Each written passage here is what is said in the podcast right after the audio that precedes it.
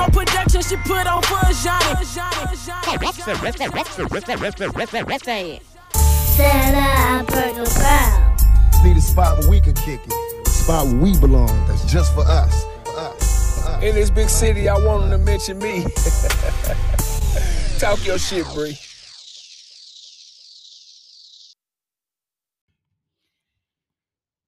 You guys, we are back and we have a special guest. First, I want to thank you guys so much for listening to the Bremo Productions, the safe place for the Black Opinion podcast. Y'all have to like, um, please forgive me for the lack of posting so much this this season due to the fact that I am learning a lot about operating a studio and y'all probably just like oh my gosh this girl say this every freaking podcast episode but i'm just i'm dead ass.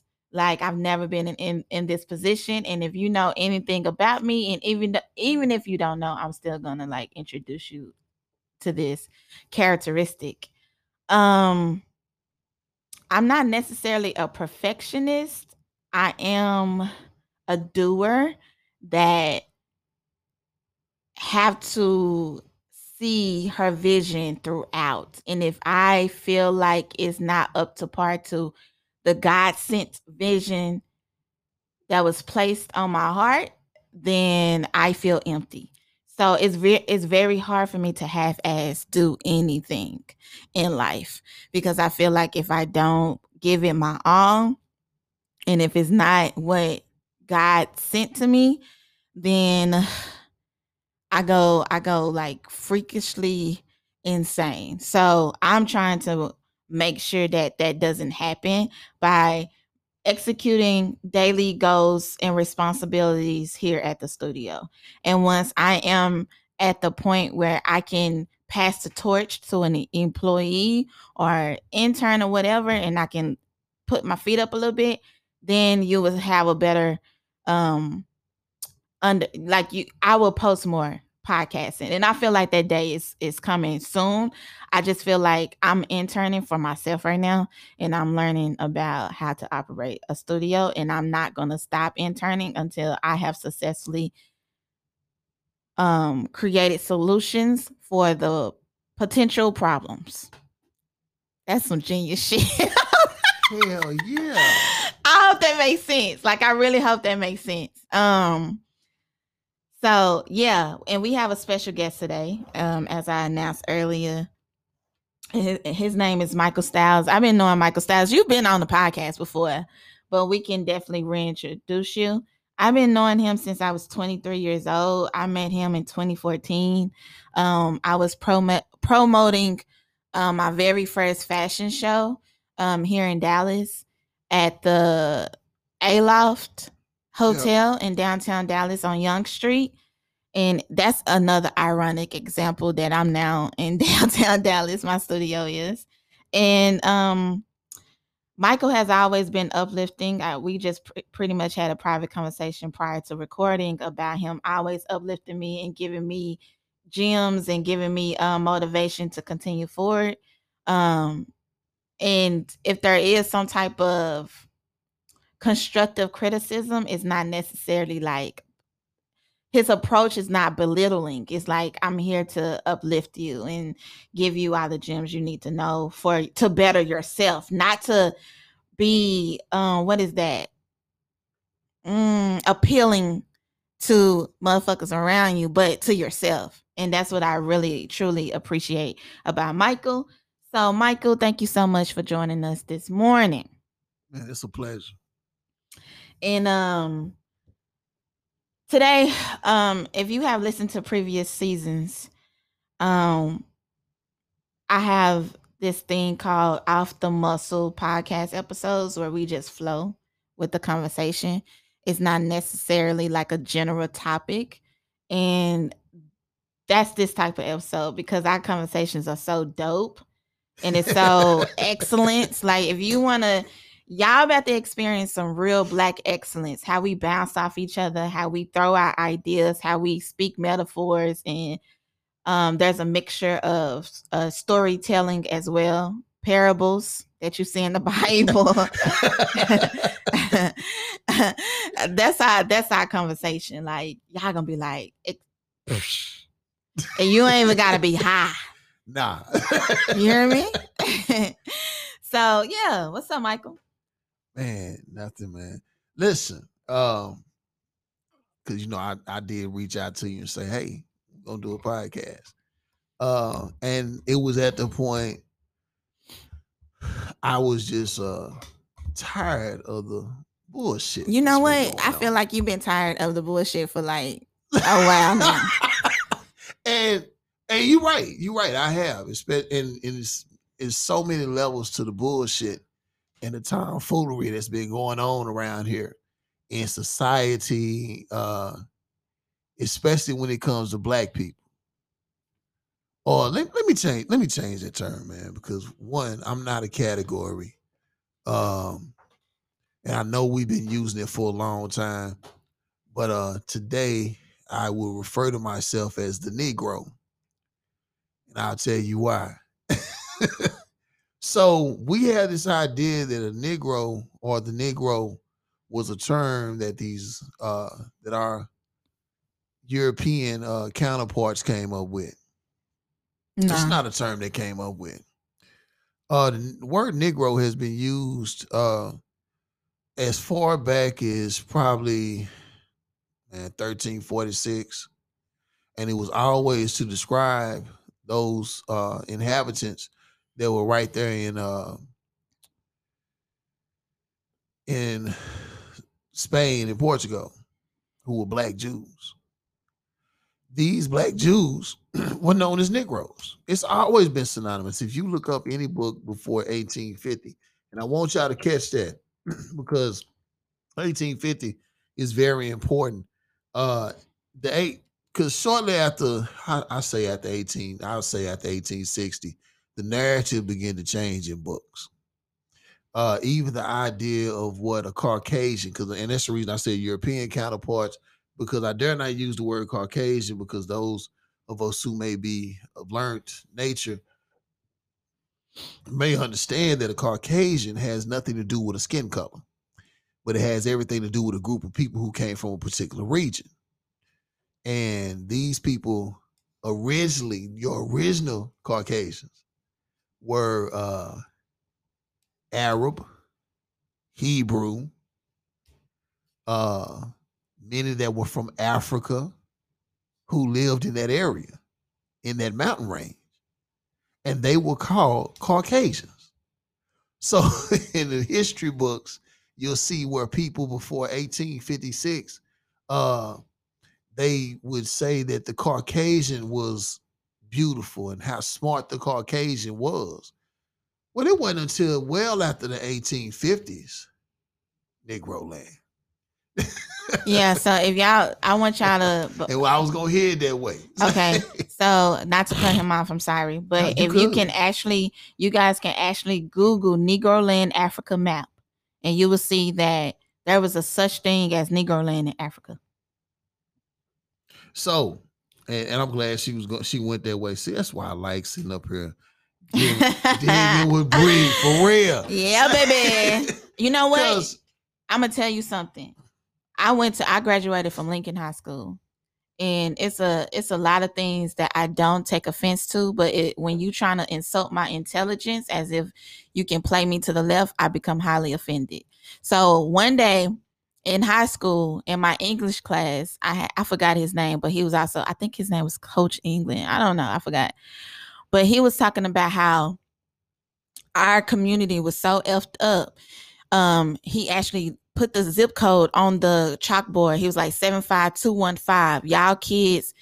He was just pretty much like listing out all the negative aspects of our community. And I'm just sitting there. I think I was the only person that's offend, offended. Like you got me fucked up.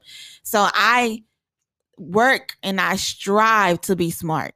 Like I I want to know as much as I can because they can't take away your knowledge. But yeah. And you know what? You you should have been offended. You should it should have struck a spark in you. It should have struck a spark not only in you but other people that were in that classroom. Because uh one of the things I found out And I used to think it was a negative. But many times when you have teachers that make those statements, now some of them, depending on who they are, how they were raised, they might have meant it. But then some of them, if they and, and we get offended at the one, see, we we sit up here and we accept it when it comes from uh white people. Yeah. We But we it- accept but a lot of shit that comes But from when white it comes people. when it comes from a black person, we'll get offended. They can say the white person could have said the same thing. And I'm not saying that you would have acted any different, but I'm just saying in general, this is how we kind of have done things down through the years. I know, and I feel like that's just You I feel like that's generational because we came into this country. Well, some of us didn't. Some of us was already here. Yeah, some of- a whole bunch of a whole bunch of us was already here. But if you are consistently from generation to generation being told what to do, that's going to be passed on into you. It's kind of going to be implemented into your DNA. And representation matters because this entire time, white folk been t- uh, telling us what to do. So it's hard for us to take any kind of constructive criticism or basic advice from ourselves. Absolutely. Because we uh that goes probably go back to the whole idea of what they call the Willie Lynch letter. Now, a Mhm. lot, and, and it- oh man, this burns me so much. How we have African Americans or those who are from the African diaspora, who's diaspora who sit up here and say that the Willie Lynch letters was not true, that it was something fictional. Yeah. But yet, if it was so fictional, why was it easily put in place? Because we operate in that way today, Yes. Hmm all the way from buck breaking Yes. uh the you know, I mean they have effeminated the black male within the household so to to a point that I mean so Say it. we we we have allowed and and they did it they did it purposely because if you destroy the male figure in a household and I don't think people really understand how how deeply that goes because we always say, well, a man, if a man ain't in the house, he can't raise a boy. And we forget about the fact that there's a daughter there too. yeah. And with the lack of a positive male figure without a real father figure in the Facts. household, now we end up giving birth to thoughts. Mm. And that's what our society has done Yeah. because no real man is there to show them the importance of respecting yourself. And I would like to add this. We tend to have the lack of empathy and respect for the black man because we wasn't raised with one. We have all these all these um um abilities to respect and love our mother in all aspects of life, but when it comes to our fathers, we don't have that because they, it wasn't there. So it's hard for a black woman to look at a black man as if I'm supposed to respect him, as if, you know, it's it's like a competition almost, and it shouldn't be that way. Well, it's gonna happen that way when the closest thing to God has been stripped away from you. Mm. I mean, and, and now see the the whole and, and let me say this: in society, in our society, God has always been uh the Creator has always been always masculine and masculine in in all aspects. So when you're growing up, you had that that that that that male is not there. They did that on purpose. See, I don't get mad at black women for the conditions that we're in right now. I don't, and I'm, I'm I don't need a lot, a lot, but a lot of, a lot, I find a lot of brothers they be angry about the black woman being strong, the black woman being independent, Yeah. and I don't even fault her for that because if we understood what took place in slavery, hmm if we understood that she had to be, she really had to be the first one to emasculate us because if not the slave master would have done it and he would have went so far as to even kill us because she had to finally get to the point and women had to be smart enough the queen made powerful moves on the chessboard i must compare it to that Yeah. she made powerful moves because she would sacrifice herself many times to save her king. And over time, uh, just like example, you might have Billy and we have John. Billy's mom is black, John's mom is white. They sitting at, sc- at a school awards function, and Billy's mom turns to John's mom and say, "You know what? I've I'm I'm I know you have to be super proud of your son because I I see he's captain of the football team and da da da." She goes down this list of accolades, and you know, Jill over there, she's like, "Hey, you know what? You I am so proud of him." But then she snaps and says, "Well, what about Billy? Billy is a National Honor Society, straight A student, president of the school council. He's uh getting a full scholarship ride on academics and sports. He's his accomplishments literally eclipse what John's accomplishments are. But you know what'll come out the mother's mouth? She'll begin to talk about how he's hard headed, how he doesn't keep his room clean, how she got to stay on him all the time. And she goes to the negative. Do you know why? Because she's trying to protect her son because it's been passed down through hereditary, through DNA to protect the male child at all costs. Because when the slave masters would come along and see how strong he was, if they found out he was smart too, they was finna sell his ass. We don't understand why we do what we do unless you go back and read your history. Yes. You got to go I- back. And, that's that's why I'm so that's why I'm so fucked up about the fact that I had to watch on the news the other day. I had to stop working out at the gym. I'm at Planet Fitness. I'm on my on my treadmill, and I look up on the TV, and you see these parents walking, marching down there, uh, protesting the teaching of critical race theory. First, let me tell you something. There is no such thing as critical race theory. Now, it's not a theory, it's the fucking truth. That's the problem with that whole that, that whole say critical race theory. No, this is the fucking truth. But don't nobody want to sell. The truth has a way of punching you in your gut, splitting your wig, uh, peeling your muffin cap back, make you sit up here and expose you to some shit that your brain can't comprehend. And then you got to really look in the mirror and say, damn, this is what my people been doing. This is how I got my privilege. Because even when they don't realize they have white privilege, they just because you feel like you came up out the hood, just because you came up out of poor neighborhood. Let me tell you something. At the end of the day, what you send you get sentenced on methamphetamines, I'm gonna get more for a dime rock. How is that fair? That's favor. You you you got privilege. And we sit up here and want to act like it don't exist.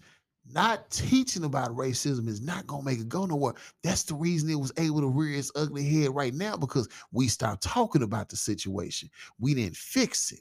We swept that shit up under the rug. And now it came back. I think, listen, I'm gonna give a hand clap to Donald Trump because he did what he was supposed to. He was created for that moment. Oh, we got that. Yeah. Yeah. Yeah, he was created for that moment. Because if it had not been for this, it had not been for this man being who he was, unadulterated in his talk and speech, Unapologetic. man, just raw with it, Raw. did not give a damn. No protection. Listen, no Vaseline, America. No Vaseline. That's what he did to us. No Vaseline. Open the wound right up. Which is I, I I always was baffled about that due to the fact that uh he wasn't the first and he's not gonna be the last racist uh president. So I, always kind of like question what is it about him that y'all just hate so much because he's not the first. Oh, he's the most honest.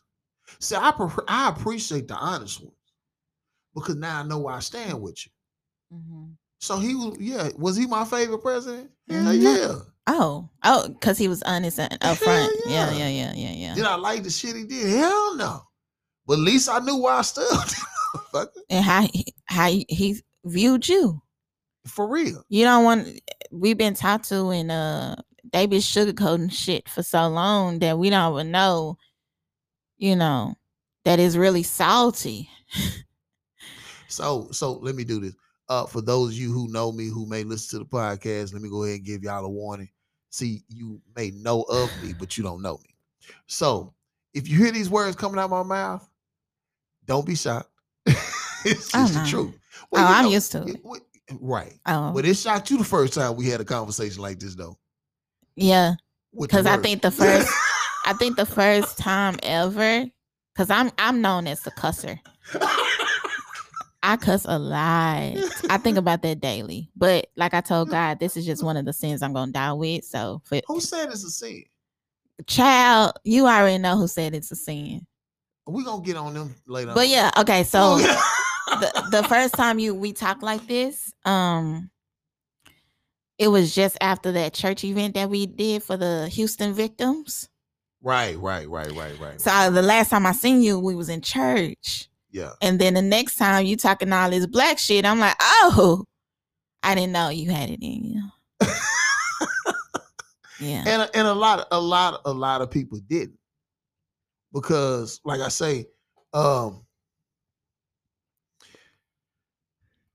now i'm i'm, I'm gonna use you for an example i know of you I'll show you why i say i know of you if you take a beach ball we take four beach balls right Mhm, we write a number on all of them mhm. okay?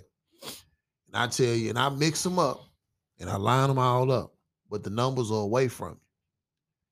How you gonna tell the difference between those beach balls?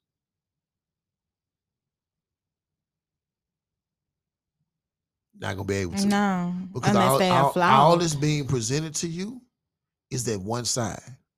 So you see those panels. You say i know my beach ball you go over there and you say okay that's my beach ball right there your beach ball was number four but you picked up number one not knowing it you never looked on the other side to see if it was really yours so what you do is you pick up a ball according to what you see what you know but you don't know all the ball until you pick it up you examine it and you become familiar with it Mhm. now, when you look on the other side and you turn it around, you say, "Oh, this is not mine. I put a four on mine." Because you know your ball. Mhm. You see what I'm saying? You know your beach ball. You know what you put on there. But unless we tell anybody else, they only know what's being presented to them. People, when they first meet you, that's what they get. And people will sit up here and hold that to you. I hate this saying that we have when we sit up here and we talk about uh man, uh, you know, uh don't change up, always be the same. You know, we quick to say that. No, we got to change. You know what I'm saying? So when we sit up here and talk about don't change up and always be the same, man, that's unrealistic It's very unrealistic. because there's no growth in that. no. And it's to know the essence of a person. That's when you really get to know a person. hmm Is when you know the essence of it. Which is the Uh, foundation. Yeah, Yeah. because there's no when you get off into that, man, you you're talking about really ascending to a whole higher level. And I know we kind of like we say we bounce off, so we go different ways. So y'all just ride with us. so so when you're talking about uh that whole essence of a person, that's ascension. That that's when you when you get to the point where you're not thinking masculine or feminine, but you're thinking balanced. Because when Oh, hold on. Cause you you just described God. and that's the direction I was finna go. Because in Hebrew, the actual term for God, we think it's always Yahweh.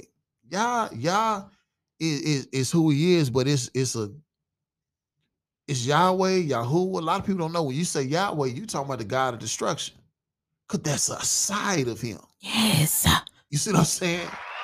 So you also have Yahuwah, and then you have Ahaya. These are all his names, but they're attached to his attributes. But then you get when you're talking about the full essence of who he is, there's a word that Moses wrote on the Mount Sinai, and it was anuche. Anuche means the essence of God. When you look that up, you find out that the essence of God is neither female nor male. It exists. It is the full accomplishment of Mm. God. Can I say something? Go ahead. So growing up, I had a, a obsession with uh, Greek mythology. Right. So now I'm starting to learn about Orishas. Yeah. So I think in Christianity, we all talking about the same thing. We talking about in Christianity is the different characteristics of God. In spirituality is Orishas. Right, In Greek mythology is Zeus and his kinfolk. right, and of course Zeus actually means black. Just But that in there. yes, but it just to throw that side note off in there for y'all. yeah, and when I was younger, when I was like in middle school, because I had a huge obsession with Greek mythology, I remember going to my mother and saying, if you don't pronounce it as Zeus and you pronounce it as how we talk, Yeah. it's Jesus. Yeah, Just Jesus. it's Jesus. Yeah. And my mama was Well, like, "What?" And I'm Yeah. like, "Just think about it. If you if you say if you say it, how we talk is Jesus. If Yeah. you if you in it's same thing as Jesus. Cause I'm like, I'm reading through all these parables. It's same thing. These stories in Greek mythology, it's the same thing as parables in the Bible, if you ask me. But if you go through and you talk and you and you uh, compare the two, and the the different uh, gods in in Greek mythology, and then you examine Christianity, it mirrors each other. it does. Same thing as spirituality. The Orish- Orishas mirrors the characteristics of God in Christianity, but we never speak about the characteristics of God in Christianity because we make it seem like God is just this. You know what is God in Christianity? Man, God is in a box in mm-hmm. Christianity. Yes, yes, yes, yes, yes, He's in a yes, yes, yes, yes, yes, yes, yes, yes, yes, yes, yes. because we don't even want to we don't even want to admit in Christianity they don't even want to admit that that he was the creator of evil and it says he created good and evil Clearly, why do you think somebody had a to. tree co- in the garden of good and evil? And let me let y'all know that was not a real fruit but it was actually knowledge. It was a school of thought that was being taught in the garden. See we don't we don't understand the vastness when it talks about garden because we think a garden is where you going out there and we we out there and we we plan stuff okay? So let me help y'all with this garden in hebrew is gan g-a-n g-a-n means a protected place or fence so he put a fence around to protect this creation what was he protecting them from because cain had to get away from somewhere Cain got a whole wife after he murdered his brother. He went and took a wife. And then was given a mark on him to make sure that no one, as he traveled throughout his life, no one would kill him. So, systematically, if we go by what the scriptures say and the way we've been given it, it was only four people there. They had sons and daughters. They did have other sons and daughters, but we're looking at the four characters. I need us to understand that when they were given a narrative, this is a story, or this is not, and it's not a made up story, Mm-mm. but it is history being recorded. yes, and And you have to know what place is being recorded from. Y'all think Genesis is the first book? No, Genesis was not the You're first going book too written deep. in the Bible. I'm sorry. I'm just saying. I I mean and then we gotta know, think got- about this. Who is defining what is evil?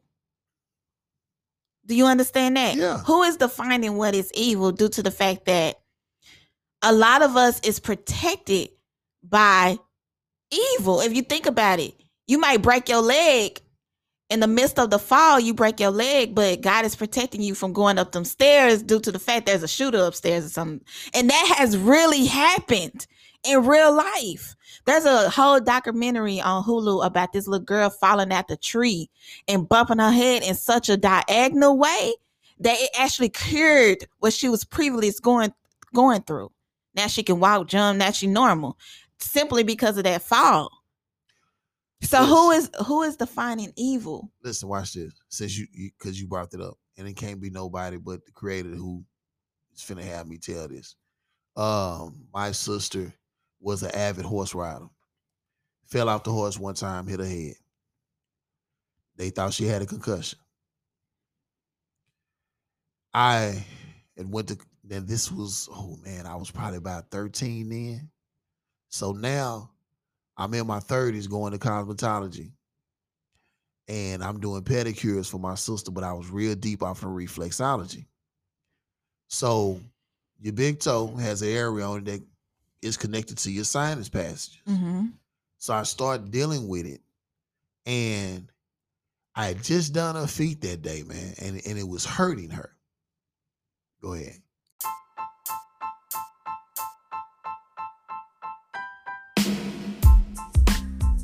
Dear creators, dear creators in the Dallas Fort Worth area.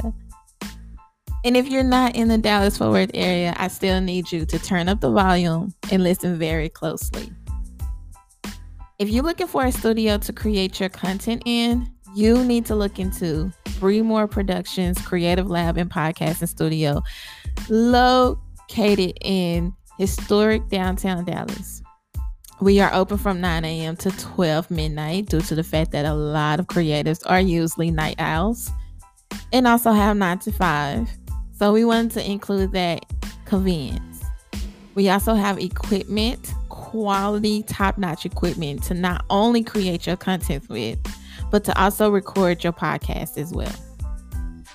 If you're looking for a studio where you have peace of mind and just the ability to be yourself with no hassles, you definitely need to look into the Bremore Productions Creative Lab and Podcasting Studios.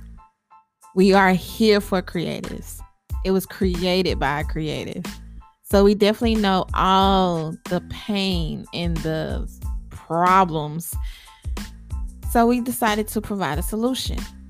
So again, if you are creative and you're looking to create content for your website, your social media, your TikTok, your Instagram, your Facebook, your www dot, please look into Bremore Productions, Creative Lab, and Podcasting Studios. And you can book via our website, which is www.bremoreproductions.com. And anytime during this week, if you are a new client, we will take $20 off your next booking. You heard it right. You have to make sure you mention this ad when you are booking. We look forward to hosting you guys. All right. Peace.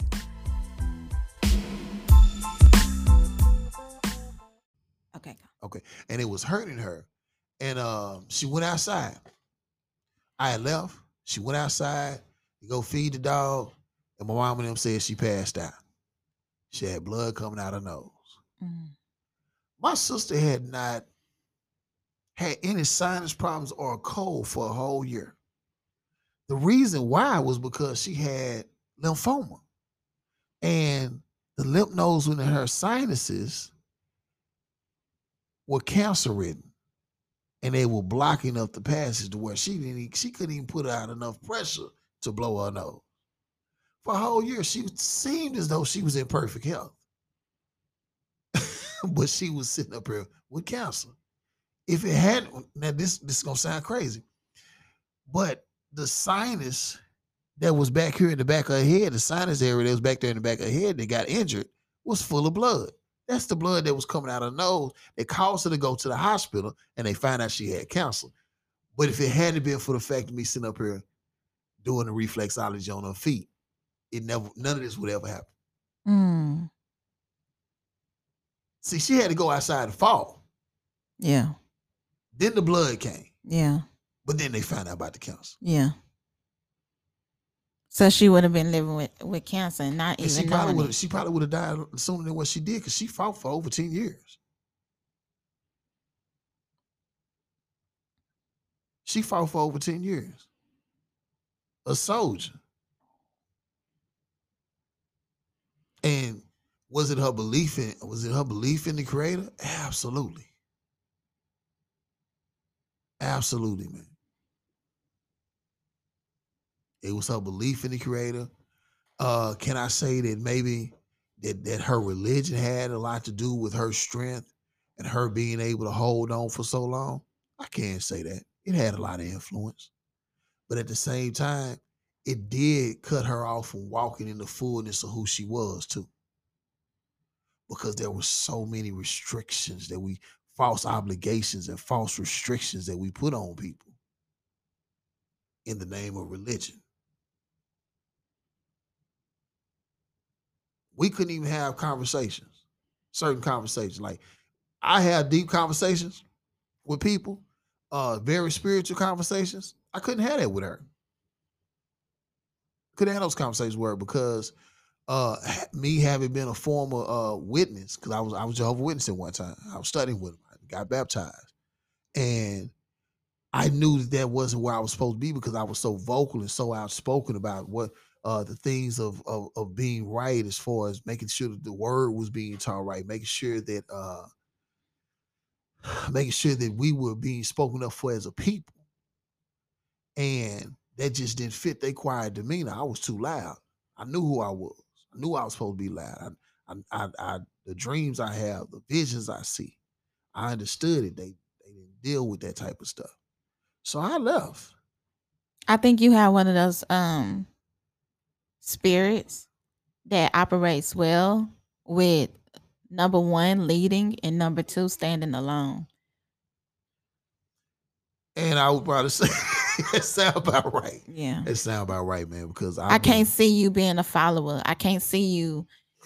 I can't see none of that. Even though you have explored those positions where you are, you know, a deacon, a follower, a witness, or this and then that, but you don't excel well in those positions. You excel well when you on your own and you leading the way. That's how I feel about right, you. Right. And a lot of that can be said that way, man. Um that and you you have you have hit it right on the head. you have hit it right on the head for real. Because um my whole the the point of where I'm at right now is I I tell people I'm on my Harriet Tubman shit. I'm on my Denmark Vesey shit. I'm on my uh Gabriel Prosser, Marcus Garvey. That's that's where I'm at right now. And it's about freeing my people. All the knowledge that I've carried, that I carry, because uh so we were talking about how some things, you know, it can be looked as being bad or it can be looked as being good, right? So I suffer from a condition called HSAM. Right. Hypersensitive acute memory. I have no filters to forget anything. So I live with all my pains. I live with constant PTSD. but by me not being able to forget anything, amazingly, Yah has put it in a position where he's used that because when it comes to the Bible, the Quran, I've I've studied so many different religions and I've walked so many different walks and I have so many different memories when it comes to history. That's why I'm able to sit up here and quote stuff off the way I am because I it's not me. It's not like I'm going out trying to seek and do this stuff. This is just who he made me. And you have a direct source. Right. Yeah. Instead of going to a third person to seek God, you seek God on your own. And I feel like when you do it that way, you have more clarity. Does that make sense? Yeah.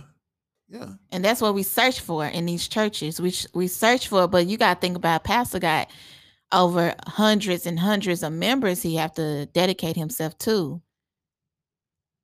So And that's that's one of the false obligations I'm talking about. Because you won't find it nowhere in the word. None of it. Even the lost books that describe a person or a pastor as being in that position. When the high priest, listen, when when uh Yahshua Hamashiach, when he when he passed, it said he now became the high priest for everybody. Because he came, lived as a human, and then that word returned to to the creator himself and was able to testify to what it's like to be a human. So now it gave us balance because now someone who had or or or the entity who had been through what we've been through can now go up there and say, "Hey, wait a minute, go and give him a chance." Because when you look, a- a- and, we have to, so nobody ever s- gave that aspect of it either. so when we look at it, and, and let's get off into something because a lot of people, I mean, everybody, I hope we ain't going too deep.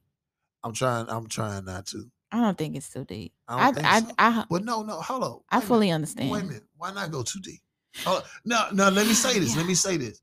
Because I used to tell people that I should dumb down. People used to tell me, oh man, you need to dumb down. I, and this was advice. this is crazy. Because this this by far has nothing to do with it, but then again, yes, it does. Because I used to have older women would tell me, because I wanted like dating and stuff, man, my life was just like crazy. You know what I'm saying? And I would sit up here and I would say to them, I'm say, man, uh, they would bring to my attention that a certain female might like me because you know I was doing hair. So at one time, so I would be oblivious to it, and then I would wonder why I couldn't keep a female. And it wasn't because I mean I'm doing everything, and then one of the lady, one of the old ladies told me one day she say, "Cause you too doggone smart." It intimidates women by you being so smart. It may intimidate some of the younger women. She said the older women, we we look for that in a man, but the younger women may be intimidated by it. Cause she say, you know the conversations you have. Your conversations will make you think. and it makes you look at yourself in the mirror and be like, oh wow. And some people can either take it as I need to boss up. I need to learn more. I need to it motivates them to be them better selves. And then some people it it, it intimidate them so much that they can't be around you because they feel less than. But your intentions are not to make them feel less than. It's to make them, hey, be better. Cause I I, I, I go through that shit all the and time. I and I had I had female friends back in high school that I found out later on in life wanted to holler at me, but because of my intelligence, because I was so damn smart, they said it intimidated. And I was like, how is that? You know, and Willie Lynch. listen, that's what it. But watch this. That's what it's come down to in many of the churches.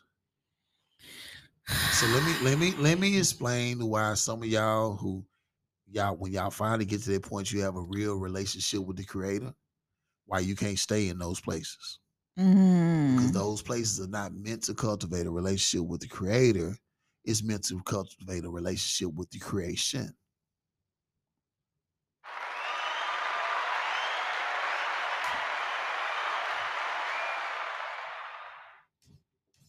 That's what it's meant to do.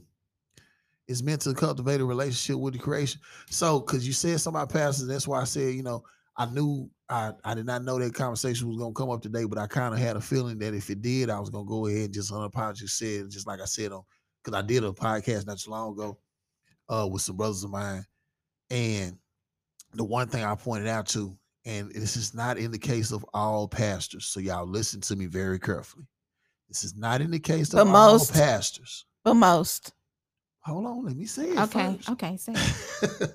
so we have what's called needy people, right? So do you know that needy people also there's two categories. There are those who need things and feel like because they feel like they have no direction. They feel like they can't do it themselves. So yeah, they'll lean on someone who seems to have it all together and they'll that they're clean to that person. But you also have the second needy person. And that second needy person is the one who needs to be needed. Mm. So let me show you why they need to be needed because they need someone who will sit up here and boost their ego and their self-esteem because many of them suffer from low self-esteem within the church. And it's a pastor who told me this one time. He said, We're probably the only profession who accepts anybody who comes and says they have a calling. We don't put no test out. You ain't got to study. And that goes against everything the scriptures ever showed me because it was two years that the disciples walked with Christ, with Yeshua, Hamashiach. I'm not even going to use the term Christ. I don't use the word Jesus. I really don't say Christ that much. And I'll educate everybody on that pretty soon. So, so Yeshua, his disciples walked with him for two years before he ever sent them out to preach. Just look at the word. Before he sent the 70 out, he told he walked with him for two years. It's only his last year on here on earth that they begin to go out and do the work. Why? Because I got to show you how to live it. See, discipleship is just like parenting. I can't expect you to be a man if I ain't never showed you to be a man. You can't expect her to be a woman if you ain't never showed her how to be a woman. That means showing every single mistake you make as well as all the victories you win. That's what that is. But if you're not willing to do that, then you need to sit your ass down somewhere, Pastor. Because if you ain't willing to be transparent with your people and show them how to live this thing out for real, if they gonna make mistakes, and that you ain't in no room to judge them, that you make mistakes. See, some of these pastors won't even do that. They won't even sit their ass down when they make mistakes. They stay up in the pulpit. Keep on doing, keep on trying to preach the word of God. But the word of God is not. Man, y'all missed the whole point. Y'all think that the message that Jesus came, when we talk about the gospel, the good news of the kingdom, we say that the good news of the kingdom is the death, burial, and resurrection of Jesus Christ. Jesus hadn't even died. So how is that what he preaching?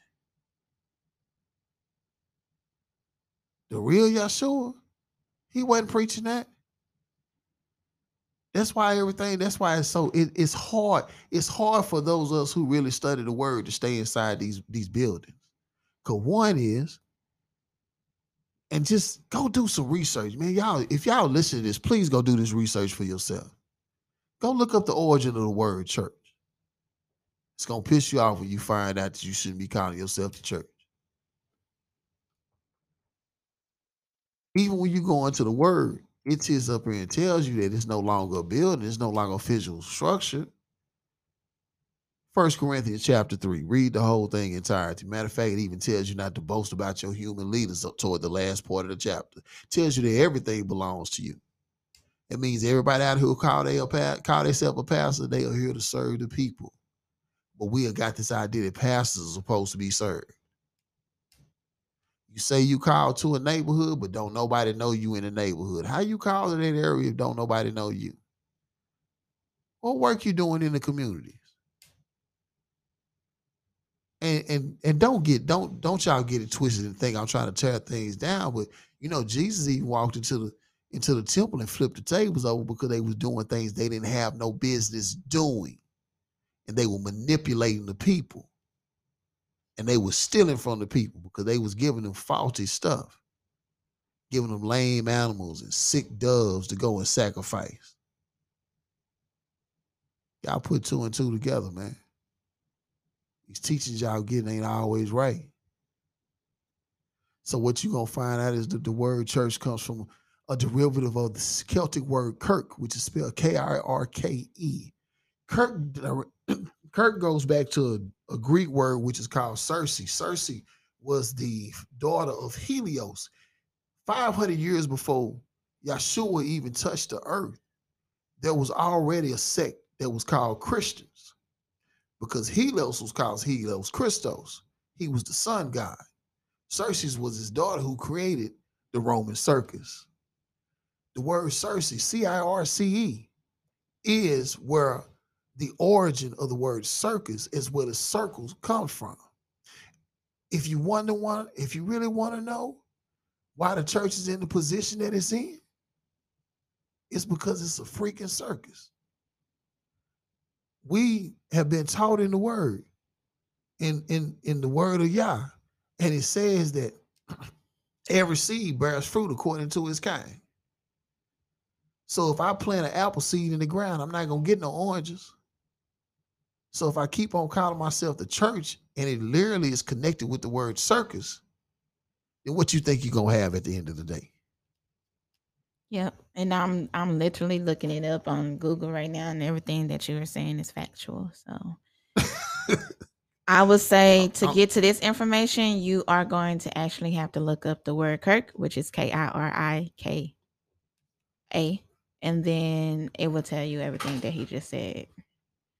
West uh Germanic group, group, group, West German, German, German, West German. You see that a lot from German German to Europe. Yep. The elements of Christian church history. Yeah, man, y'all go dig. yeah, so it's Do- you uh, got to do your homework. You got to do your homework, man. They have hid so much away from us. um there's a Google there's a um it's actually a Google book you can look up. It's called The Elements of Christian Church History. Um and it's free. You can buy this ebook for free. Um and it's on Google right now. So go read that. And then a lot of people don't understand that what you speak is actually you manifest that. That's true because that's the reason why they say spellings, spell, spellings.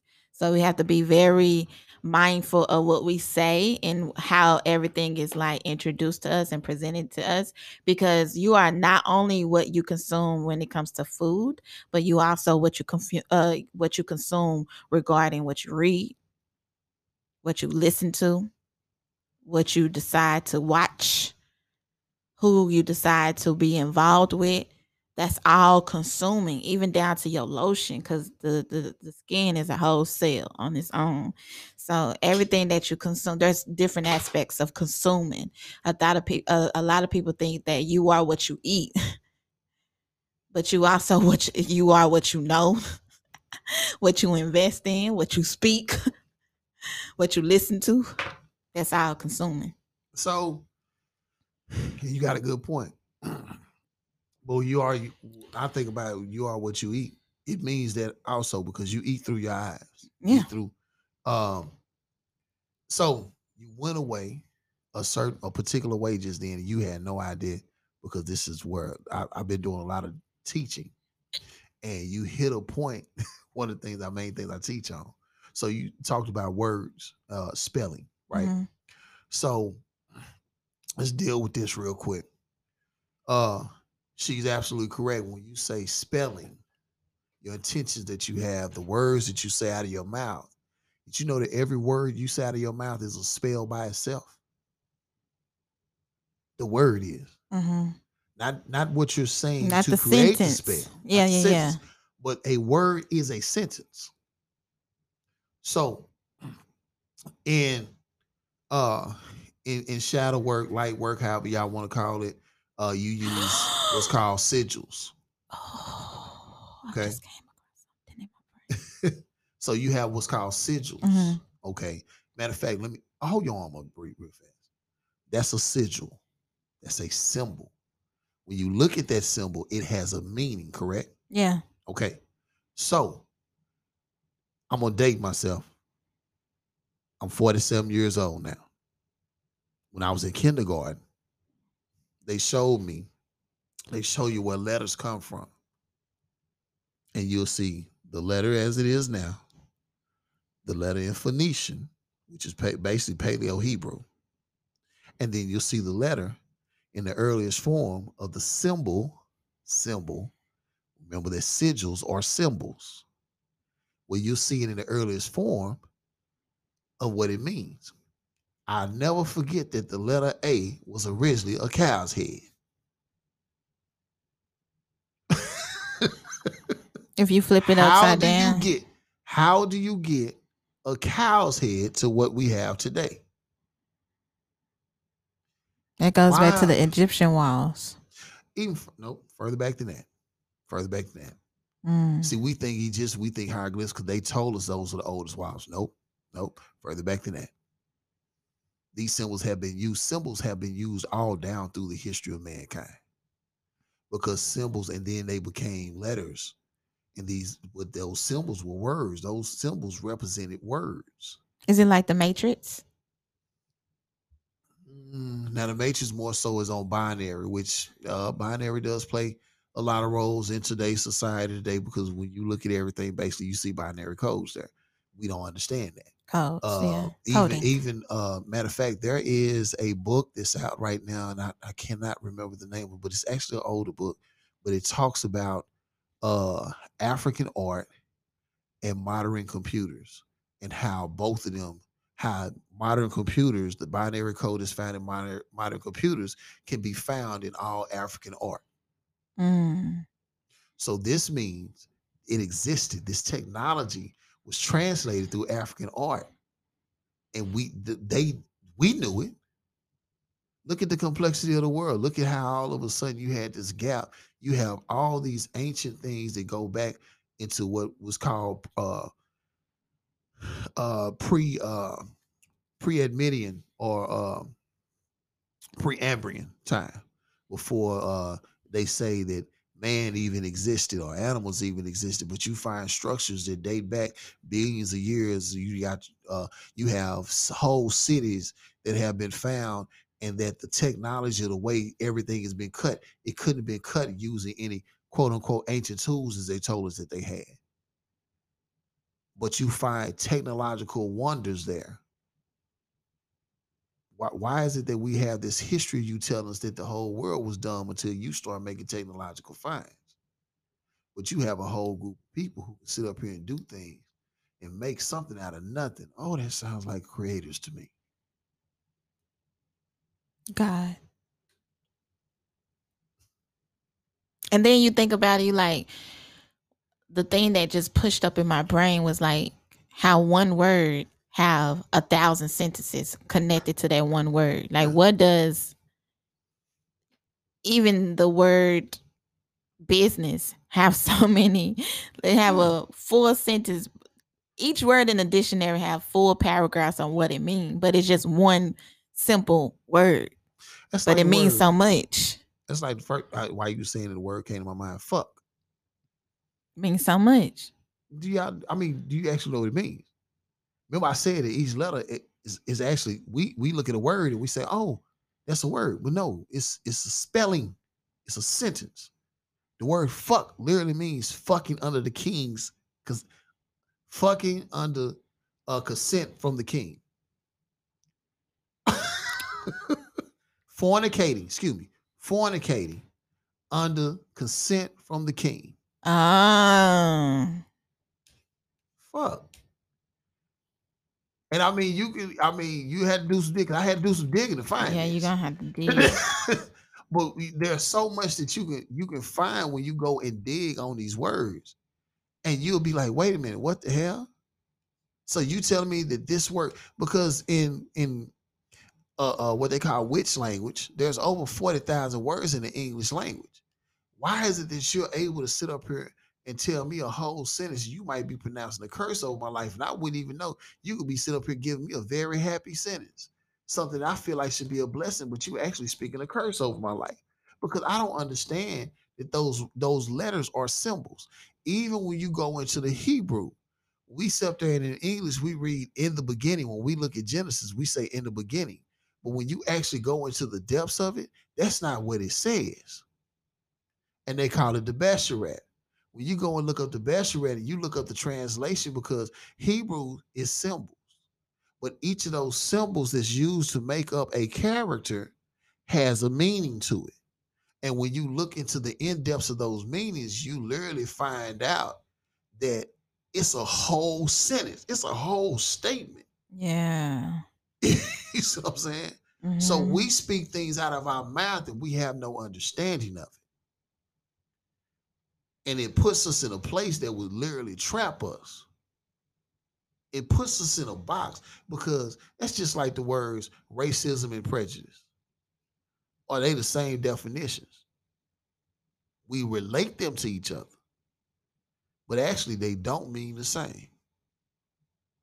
So let me draw back on Malcolm X real fast. Let me draw back to something he talked about. He was in an interview on NBC, old old interview on NBC, man. And the gentleman asked him, uh, he was talking about white people. He says, Well, I don't have Oh. a problem with racist white people. I have a problem with those who are prejudiced.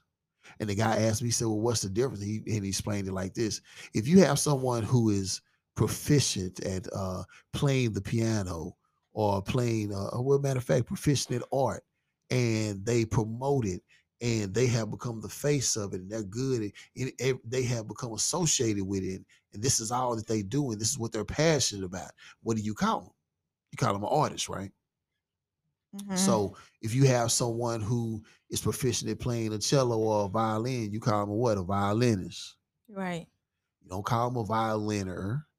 You don't one who plays a violin you call them a violinist well, if you have someone who is uh, proficient at speaking language and studying languages uh, and going into etymology, you call them a linguist. Remember, the IST is on the end of it. So Mhm. when you have someone who is proficient and proud of their race, and they're proficient in promoting their race, and they're proficient in in making sure that they're everybody knows that they are number one, and they they are uh, uh they, they- I'm proud of who I am. What do you call them? A racist. All a racist is. But can I be prejudiced? I don't like prejudiced people because you prejudge me by the demeanor of my skin. You don't know me. That's the problem. See, we have forgot about what the central idea was when this thing started. Our problem has always been the prejudice people. Until we deal with prejudice, until we deal with that, see, we forgot the definition because we said that we took both of them, put them together. I can sit up here and say, well, if if Bree is pro-black, uh, uh, she she's racist, and I'm gonna see that as a bad thing. No, fuck that. It's the greatest thing in the world. And speaking of the word F U C K, if you do your Googles, what he just said is pretty much what I just found. So all you got to do is just like the origin of the word fuck, and Wikipedia will pick that up, and then you'll see it. So yeah, I'm just here to make. I'm just here to make people dig. That's it. Unpack some shit. We've been walking around packing fucking baggage for too long. You got baggage in the fucking church. You got baggage in your schools. You got bag. You got bag eh, that we call a, a justice department. you got baggage at home. Young people, watch this. Go Listen. watch. Go go go watch. Go watch. Now I say watch this because I, I you know. Oh, watch this. Okay, okay, okay, okay. Very word word. So watch this. Uh go look at the autobiography of Miss Jane Pittman. You know when they come so you know when the jump out boys come, they bring their paddy wagon and pick everybody up, right? Mm-hmm. So when you watch the autobiography of Miss Jane Pittman, okay.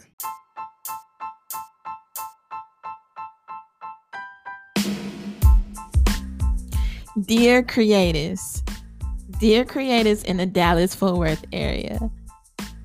And if you're not in the Dallas Fort Worth area, I still need you to turn up the volume and listen very closely. If you're looking for a studio to create your content in, you need to look into Bremore Productions Creative Lab and Podcasting Studio, located in historic downtown Dallas.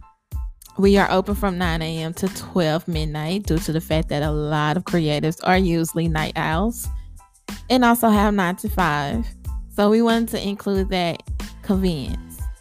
We also have equipment, quality, top notch equipment to not only create your content with, but to also record your podcast as well.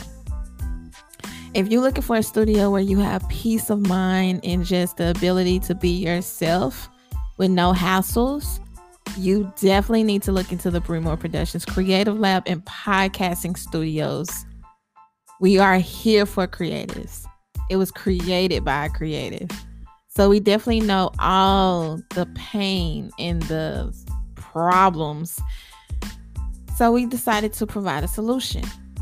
So again, if you are creative and you're looking to create content for your website, your social media, your TikTok, your Instagram, your Facebook, your www dot, please look into Bremore Productions, Creative Lab, and Podcasting Studios. And you can book via our website, which is www.bremoreproductions.com. And anytime during this week, if you are a new client, we will take $20 off your next booking. You heard it right. You have to make sure you mention this ad when you are booking.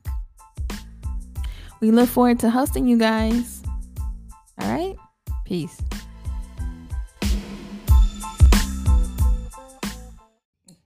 So when you watch the autobiography of Miss Jane Pittman, what you're going to find is there is a part in there where they have finally left the plantation. First time she left one, and I need y'all. I need y'all to. I need y'all to understand. I'm, I'm gonna give some clarity too to what Kanye said about Harriet Tubman. I know everybody got rubbed the wrong way about that. I'm gonna give some. I'm gonna give some clarity to it. Um. So Miss Jane Pittman, plantations were literally 15 miles apart from each other. So when you left one plantation, you were automatically gonna run into another plantation. That's why slave revolts had to be put down so fast because they were able to recruit from plantation to plantation so quick. That's why they were able to have such large groups. But backing up away from that, uh, there was a part where the paddy roller came. Paddy roller was a paddy wagon. It came with the paddy wagon to pick up runaway slaves and free slaves that they might find that shouldn't be in that area. This was after the Civil War had been won. This was after Emancipation Proclamation had been put in place. But there were laws that was always passed that were, that were allowed to be passed in the North, as we know from watching Harriet Tubman, to where they could come in and start snatching up runaway slaves. So that was before the war. That's the reason why she moved to Canada, during- right? Right. That was during the war. But then after the war, you had patty rollers. Patty rollers had six star badges. The same as the police officers now. Absolutely. Because your patty rollers, your slave catchers became your police officers. That's why they call it a paddy wagon. because they still here to catch a slave. Now, before we go further, do me a favor. Look up Bouvier's. B O U V I E R S. Need y'all to catch on to this. Bouvier's Law Book. Law Dictionary, excuse me. Bouvier's Law Dictionary was printed in 1856. Okay. This was printed before. Now, this is very important because we have to understand words. Definitions of words are going to live through. So when you read something, you need to understand what it means to you. Because if you don't understand the definition, then you get lost in the translation and you wonder why they still treat you the way they treat you. Now, if you have Bouvier's law book, then look up the word citizen. We're going to look up the word citizen. And we're going to see what they have to say a citizen is. Because it's going to, uh, I hope this will help you understand why they do the things that they can do to you and why uh, until narratives are changed or definitions are changed, legal standings. This is legal standings we're talking about, okay? Oh man, what did I just do? I just lost it. Well, no, I went down too far. Okay, there we go. We almost there. Matter of fact, you got it opened up over there, sis. I got um Bouvier's law book. Yeah, It should be I in got PDF form. I don't have the video. I have I'm looking at the definition of it. You're looking at the definition of citizen. Oh, I'm sorry. Citizen. Um I was looking at the origin of the um the dictionary. Citizen. Okay. But John Bouvier was All right. So here go the definition. I'm gonna read this out to y'all. And I want y'all to catch this as three, this definition is in three parts. Citizens, persons who under the Constitution of the law and the laws of the United States has a right to vote for representatives in Congress and other public offices, and who is qualified to fill offices in the gift of the people. In a more extended sense, under the word citizen, or included all white persons born in the United States and naturalized persons born out of the same. Now, I want you to catch that. Included white persons that are born in the United States. Then all naturalized persons born out of the same. What does that mean? It doesn't mean born out of the United States, but it means born out of the same white people who came here and who were born. So your first generation white that's born here is considered to be a United States citizen. And everyone that comes from that after that is considered to be a United States citizen. But they all have to be what? All white. So if you don't believe me, it's gonna go further into the to the definition. Who have not lost their rights as such. This includes men, women, and children. Citizens are either native born or naturalized. Now we might sit up here and say native born. That means Native Americans, right? That's what we're thinking, right? That's what it should mean because that's the mindset that we've been given in the United States. That when we say native, it means Native American. So it means in when we read this definition right here, we're going to automatically think, oh, it means Native American. You've been we've been shown two parts of this definition of citizen, but we never get to the last part. So we're gonna end up getting to the last part today. So Native citizens may fill any office. Naturalized citizens may be elected or appointed to any office under the Constitution of the United States, except the office of President and Vice President. The Constitution provides that the citizens of each state shall be entitled to all the privileges and immunities of citizens in the several states. Now, this I want you to understand. This is before the Emancipation Proclamation was put in place. This is before the Civil War had even been won. It's the definition that we're going with. Okay, so it says all natives are not citizens of the United States. The descendants of the Aborigines and those of African origins are not entitled to the rights of citizens. Anterior to the adoption of the Constitution of the United States, each state had the right to make citizens of such persons as it pleased. That Constitution does not authorize any but white persons to become citizens of the United States, and it must therefore be presumed that no one is a citizen who is not white.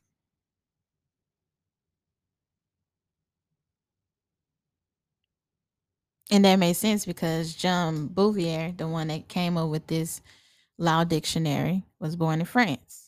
But then he came to the United States at an early age. So that was pretty much written to protect him due to the fact that he wasn't born on this land. He was born in France. And then number two, black people, we say we're not gonna use the word the term black, but African American, African descent, um, were not people. We were property. Now, we were inventory. Were not people. Right. And we fit into that category too. Some of us fit in that category. Yes, too. correct, correct, correct. So, with that, And that's the reason why I said we need a new constitution. Cause I'm like, where were we represented as when that was being signed and delivered? We We, wasn't we there. We talk- were serving tea. we talk about, we talk about now. This this the crazy thing about it though. I want you to watch something. It's talking about those that are born here of African descent, right? But if you come over, you can become a naturalized citizen through what? Going through the process of immigration. Now you consider to be a citizen. But also, just to help you out of something, y'all, y'all may not know about this, but there are two there are two forms of citizens. There's public citizens and there's fi- private citizens. A private citizen is actually someone who has went through the whole paperwork of claiming their identity. When you're born into this world, you're born with a bond. It's called a birth certificate. That's a bond where your parents sign you back over as a ward to the country.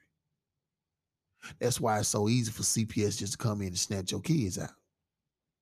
Because your kids don't belong to you. You just are taking care of them. That's the reason they don't mind paying you to be a babysitter, i.e., what welfare is and food stamps on the cool. And that's the reason why they don't mind um abolishing abortions. They want you to keep having these kids. Well, and, and they well, they won't. Mm, mm, no. Why why do you think that Uh. the the abolishing of well, I say that because they don't want to abolish abortion, but yet they not putting solutions in place as well because even if a woman decides to have a, a- an abortion um and then it's being blocked by the government. Who's going to help her take care of that child? If she's making the responsible decision to abort the baby due to the fact that she's she's not able to take care of it financially then how where's a solution to help her raise that child? And that's and, and That's why I said that it- it's, it's a touchy subject. It's a touchy subject. But when you go back and you look at why abortions were brought about, why Planned Parenthood and everything was put in in place, you have to go back to the fact that it was for the purpose of controlling populations. Let's look at the whole. Let, let's let's go back and look at something. and advancing First another Wa- wa- Watch this. Watch this. So I noticed that the thing, one of the things that you find in the scriptures is twice they've murdered children that were supposed to came from a special group of people. When Moses was born, what were they doing? Because the Israelites were having so many children that they were scared they were going to sit up there and overpopulate. And what did they do? Start killing the babies. If, if a boy baby was born, couldn't have number one child. If any other children were born, any other boys were born into that household, they had to be killed. Moses' mother put him in a reed Mm-hmm. basket. That's how he got saved. Mm. One because he looked like the householder. He was able. It was easy to go ahead and get him into the household of the Egyptians because they was black just like the Hebrews was black. Yeah, let's be real candid about that. Mm-hmm. so that's the reason he was able to fit into the house. That's also the reason he was able to when he left there. And we say, you know, we get the narrative in Exodus or in uh, Exodus that he ran into the desert uh, for forty years and worked as a a, a a sheep herder. Let me help y'all with something. There was a group of people that were known as shepherd kings. They were Cushites. And the Cushites had also ruled in the Egyptian lands too. Matter of fact, Egypt didn't like them so much. That's why they put the Israelites, because the Israelites were shepherds too. That's why they put them into captivity. See, we don't get the whole story unless you read all the books. Read the book of Yasher, and you'll find out that when Moses ran, his father, his father-in-law Jethro, was the king over the Cushites. See, the ideal back then was, and then in the, and on top of that, in the African nations, the African diaspora back then, it was two kings to every kingdom. It wasn't just one person. Why was it put that way? To keep a balance. Two heads better than one. We always hear that term. We don't understand what it means. he ruled over them till he was 160 years old. Then he went back, left his son to rule in his place. Because he had a son by Zipporah, the Ethiopian, the Cushite. Do you, but do you think that there's laws in these uh, statistics that's being placed out here? Like, you know, when Kanye was on his presidential run, he was saying that black babies are the most aborted. But however, you don't necessarily see black people screaming and waving about abortion laws. You see white folk putting these laws in place and blocking abortions. So I kind of feel like it's a lie that's being told about who's really having all these abortions. It it has been aimed toward us. Yeah, a lot of them do you a lot of them get just like, okay, that's just like prison. Prison was never designed for them. Read your 13th Amendment. The people that it talked about when it said that these people can be reincarcerated or incarcerated again if they break a law. Who is these people? Who was the people that was free? The 13th Amendment was to free a group of people who was already in captivity. Who were the people that was in captivity? We were. Yeah. So this means that when it uses the verbiage and it talks about the establishment of prison, it was only meant for those slaves. Because when they they didn't have just like today, when they let someone out of prison, they don't have a lot of programs to help you reintegrate back into society.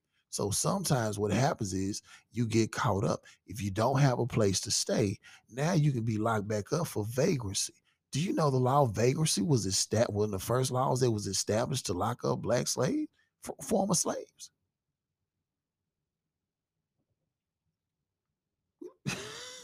So, and this is the, I, and I think uh, um this uh this um this saying goes over a lot of people's heads when people say that the system is doing exactly what it's supposed to do. It's not broken. It's not. It's not. It never was.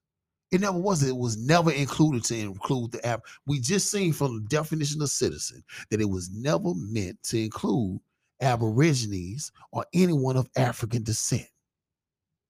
It was never meant to include us. It's not broken. You can't fix what's not broken. And that's the problem we've been having. We trying to fix something that ain't broken. You can't fix it when it's not broken. That's why every time, every turn, listen, man, you think you can continue to use repression on the people? What is repression? Repression is actually a political move where they sit up here. You keep on hollering about you're being oppressed. You keep on hollering about how unfair something is. And then we finally say, you know what? We apologize. You're absolutely correct. But in the in the background of it is, I'm gonna sit up here and tell you I'm sorry, just so I can go ahead and put you niggas back to work. That's what you want is an apology. I'm gonna give you that apology, but I ain't finna change shit. I treat a fucking dog civilly. You want to talk about civil rights? They sell me up under the law that I'm supposed to sit up here. If I got a big dog, only keep him on the chain for four hours a day. If I put him on the chain, I got to make sure he has shelter so he does not overheat. You can break off in my fucking car if I leave my dog in there and it's over 85 degrees. You have the legal right. You, Bree Moore, have the legal right. If you see a dog in my car and it's over 85 degrees, you can break my window, rescue my dog, call the police on me, get my ass locked up. And I'm gonna do more time for that dog being in there for five minutes than I will if I if somebody go rape a child. If somebody sit up here and beat a woman. If somebody sit up here and go murder somebody.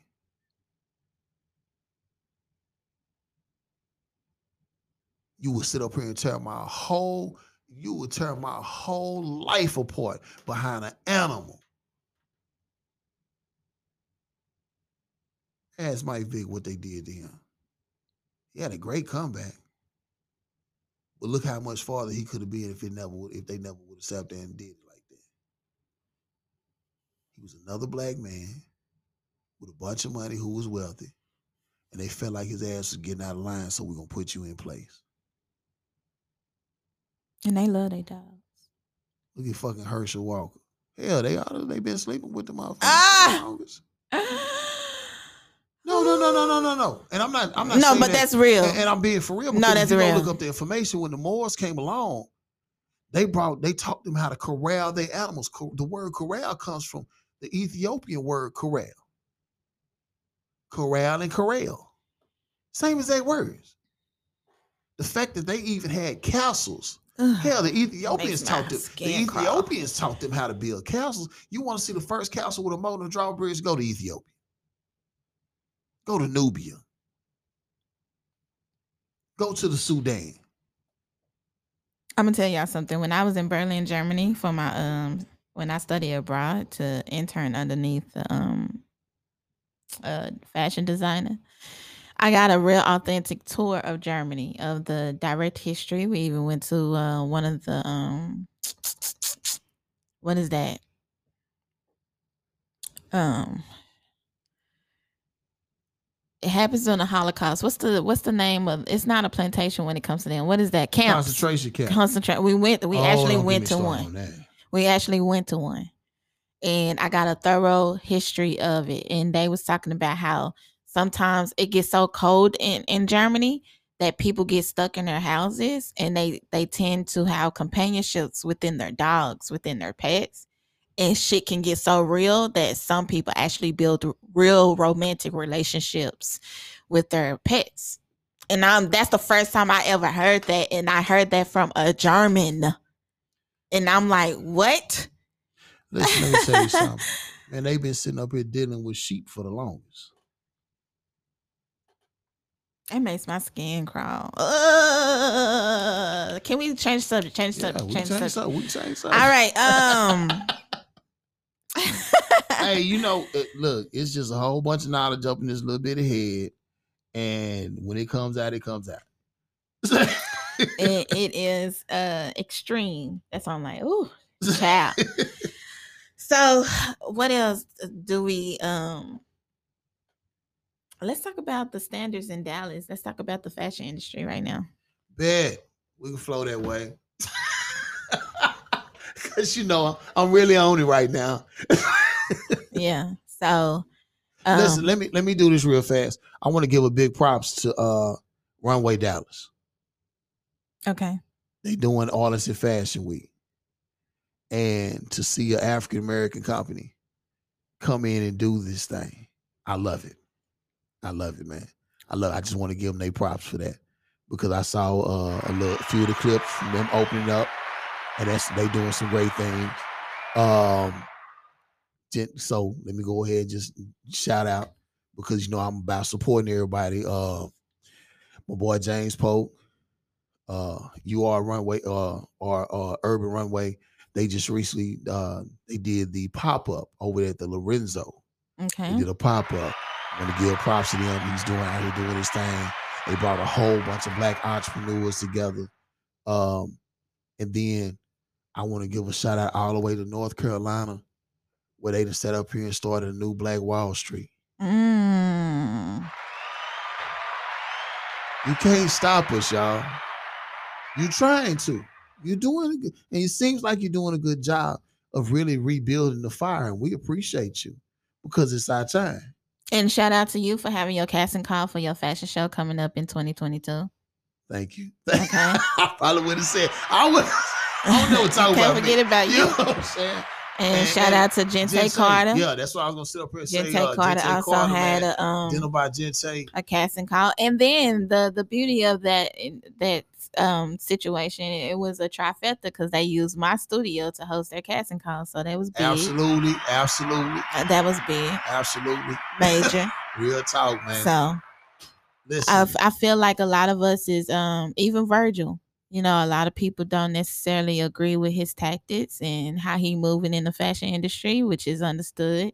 Some some some things can be misunderstood, Yeah, which yeah, is yeah. understood. And that- that's- that's- that's the thing, man. Because listen, I, I give I give props to Verse, uh, and that that'll probably bring us back to Kanye situation. yeah, we got we even got to shout Um, out to Kanye too when yeah. it comes to the fashion industry. mean, and, and people can say, listen, man, it's it's crazy to me how we are so hard on our own people.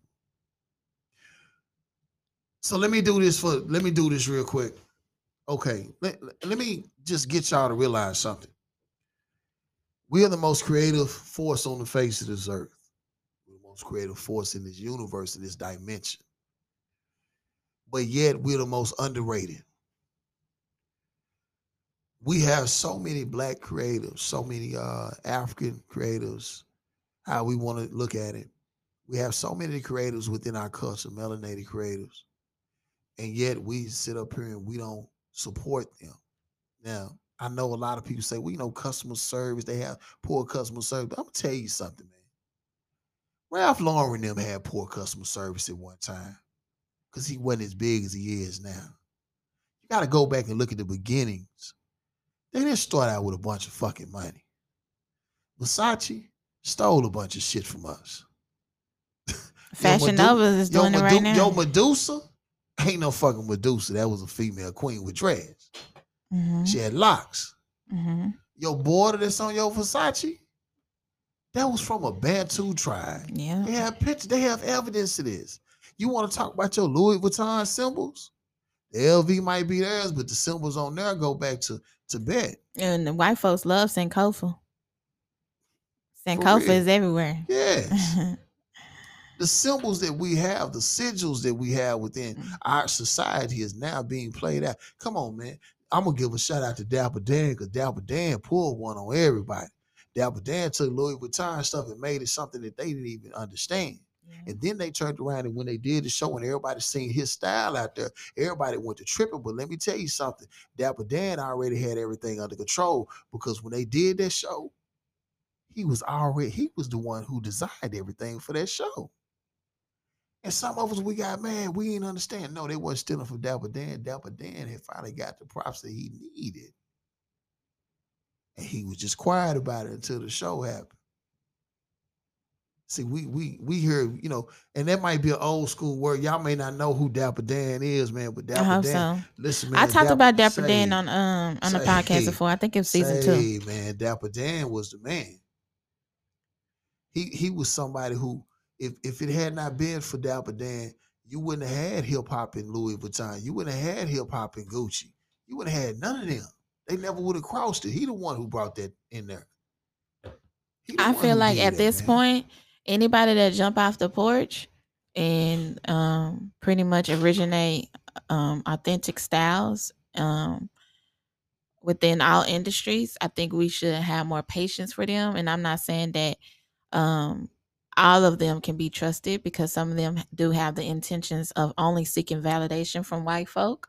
But you really have a lot of major people out here that's that's really doing it for the community. And absolutely. um, pretty much trying to get to the point where we have access to the same resources and um, platforms that the white community have. So I think sometimes it's just best to shut the fuck up and just allow things to flow. And then if things turn into another direction and we can respectfully um prove the the ill intentions of Sambo, not Uncle Tom, Sambo. right, right, right, right, right. um, then that's when we we hold one accountable. Yeah, because technically, at the end of the day, if you really want to know the definition of Uncle Tom, y'all listen to one right now. I'm a teacher. Uncle Tom was a teacher. Yeah, He taught his people how to read. See, we don't know the whole story. we, don't let- know how. We let them- Sambo is see, the one that that was fucking up. Yeah. Right. We let this this the thing that gets me, man. The same person who has controlled the narrative continues to control the narrative, even on how we get our history. Yes, and that's what I tell black folk all the time. You got to go and do this research yourself. once you once you gain the history, the correct history, the factual history, The whole story. the whole story, you move different. Okay, you use this word twice. What? And I- Factual? I, understand. You know, I have a different definition when it comes to facts. so my definition of facts are just lies that have been agreed on by a hundred people or more. Yeah. But when you have truth, truth can't be denied. Truth is right there in front of your face. That's the one we have a hard problem with is truth. Even in the fashion world, we have a hard problem with it. You know what, Judge Mathis? I, I watch a lot of Judge Mathis on YouTube, and he says, uh, if it doesn't make sense, then it's not the truth. Absolutely. So the truth is common sense. yeah. Yeah. That's what I all took- it is. That's all it is. because it's, common proof. sense, It's, it's it's it's It's proof proof. in experiences. It's it's proof in the the way that you move. It's proof in uh, lifestyles. It's proof in nature. yeah. and that's how I feel about black people. I feel like I think I think the difference now that I'm learning so much about who we are as a people, I feel like Africa was not just our land. I feel like this whole globe was, this Yeah, entire was. planet was. was our land. This is our home. Because if you look at the the nature of things, for example, I have a patio garden. And now that I'm gardening, it reminds me so much of my hair. The fact that we need moisturizer, plants need water. Mhm. The same thing that they shrink up when it's too much direct heat, which is the sun. That's the way that our hair operates. It shrinks when the sun hits directly into it and we don't and we don't seal the moisture into our hair. So watch this while you go in that direction too. Um, a plant has to grow to be able to produce fruit, right? hmm So if you're always cutting your plants down, will they ever produce fruit? No, but it, it, it's a balance. It's a balance of that as well, because some some plants actually grow at a healthier rate when you cut it down. No. When you prune from it, Yeah, when you prune. no. When you cut something down, like say grass, for example, you cut grass, and it's not going. You know, it, it's certain ways you got to cut it. Okay, give the definition of prune, Prune. because I say cut when I say Right. prune. So prune is literally removing or the removal of something that uh may be weaker hmm to provide strength. hmm So Like tr- uh, your ends. right, Yeah, that's pruning, yeah, clipping your end, yeah. not a cut. Cause see, a cut is different from a clip. Clip, you just clipping the ends to maintain it. Right. That's what pruning is. You want to keep your bushes looking good. You want to keep them green. Or if you're growing tomatoes, sometimes you have to sit up and prune the lower stems because they may be weaker if you're trying to get that good, that good, that that nice juicy tomatoes.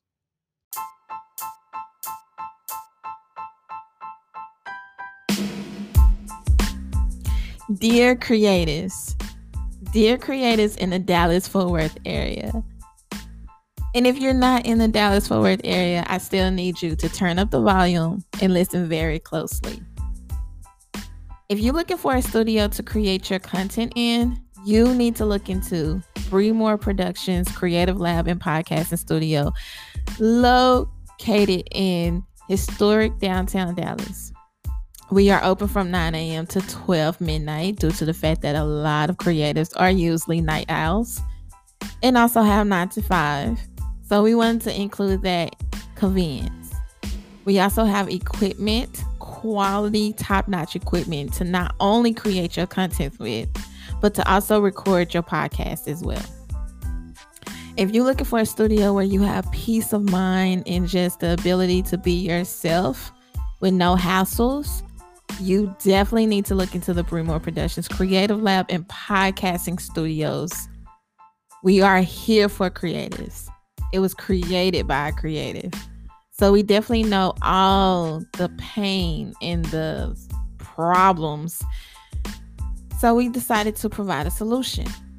So again, if you are creative and you're looking to create content for your website, your social media, your TikTok, your Instagram, your Facebook, your www dot, please look into Bremore Productions, Creative Lab, and Podcasting Studios.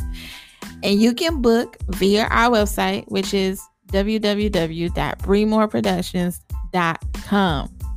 And anytime during this week, if you are a new client, we will take $20 off your next booking. You heard it right. You have to make sure you mention this ad when you are booking. We look forward to hosting you guys. All right. Peace.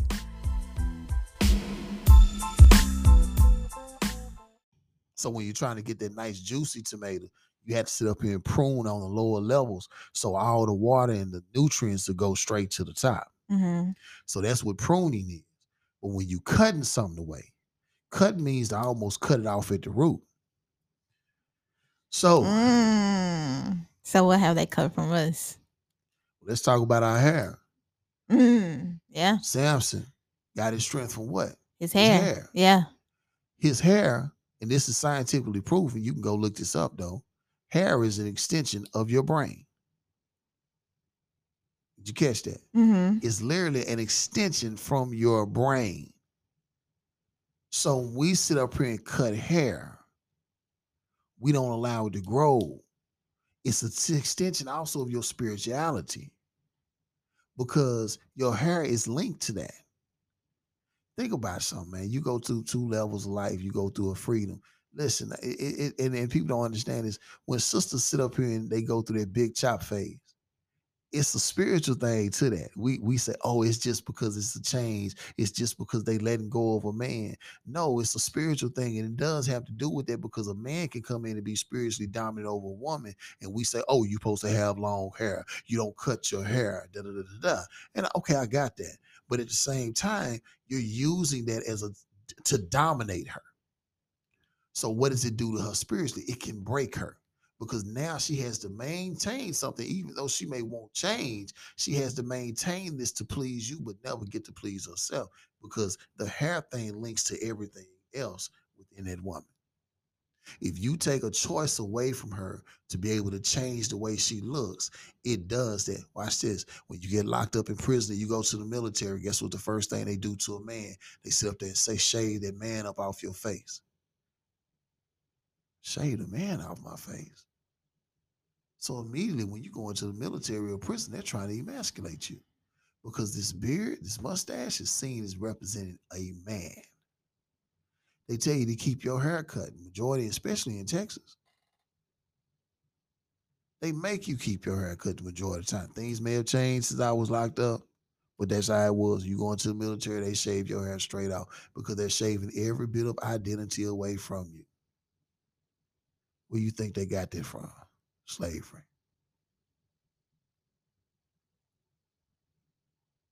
we get this painting, this picture of, of of Africans who came over, didn't have no beards, didn't have no locks. I'm sorry, y'all. They get that picture because they hide the identity of who these people really was. They didn't want you to know they was Hebrews who couldn't touch their beard with a razor. They didn't want you to see men with locks. They want you to see modern day Samsons. Took our spirituality, they took our they took our identity. That's actually why I fight the way I fight for fashion. Yeah, because there is a certain standard in the fashion industry. We already know what it is, and it's changing. But once again, if something has been But it created, took a white woman.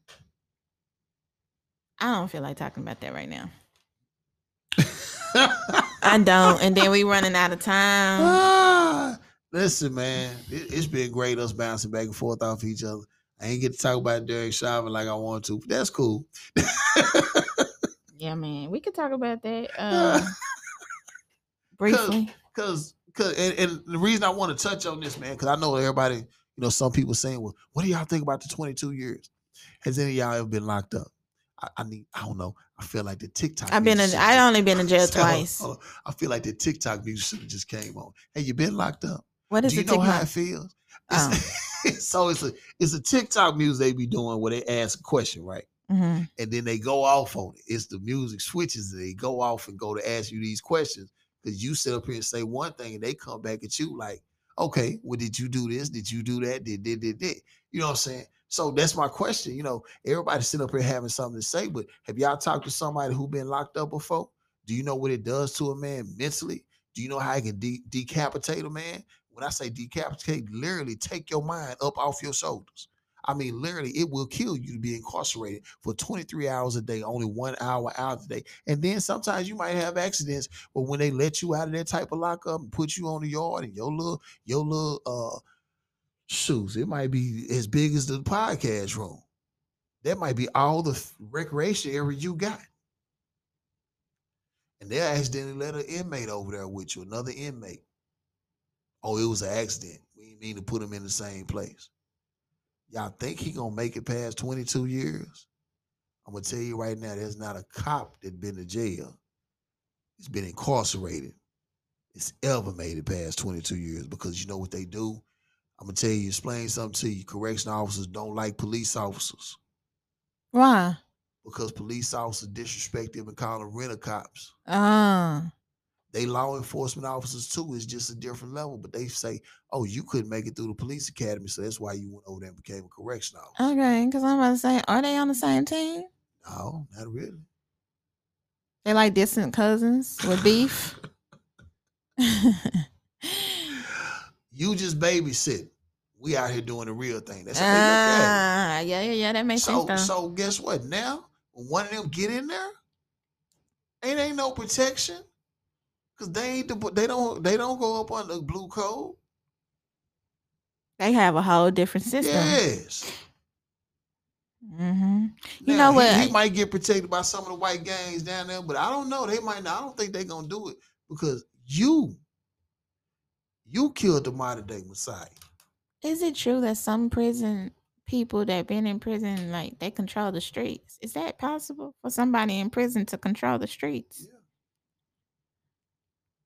What was that? Uh, power. Power is still power, man. hmm Absolutely.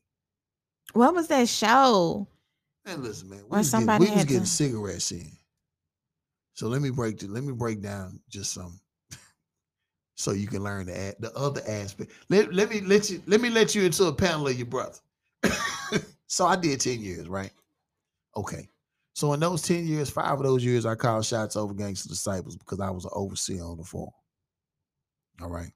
So being an overseer man, I called shots. I had a, a young lady that I was dealing with at the time. She would bring and drop off. She would go to Sam's Wholesale Club, pick up a case of buglers. A case of buglers had 144 packs of bugler cigarettes in it. Cigarettes are not legal in the state of Texas. So a pack of cigarettes could go for almost $60 worth of commissary inside the wall or $20 in cash.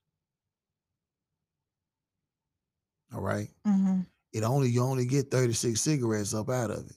But you're gonna sell those 36 cigarettes. If you break it down and sell this 36 cigarettes, you're gonna sell them cigarettes for probably about five dollars a piece, five dollars a commissary a piece. Now I just told you that the pack costs sixty dollars, but if you got 36 at five dollars, that's more than sixty dollars. Yeah, So that's how much you can make off of a pack. a cigarettes. Yeah. Wow. in commissary. All right. But you making twenty dollars a pack. But then I turned around and I would sell 144 packs. That's a case. How the you get them inside the jail? Because I had a guard that worked for me. Mm. They was on payroll. So when you sit up there and hear these cases, these guards sitting up here uh talk these guards don't want no time, so they gonna tell. Cause they gonna get busted one day. Cause they see the inside and Yeah. the, And the you got so many, you got so many female guards come down there looking for me. Looking for me.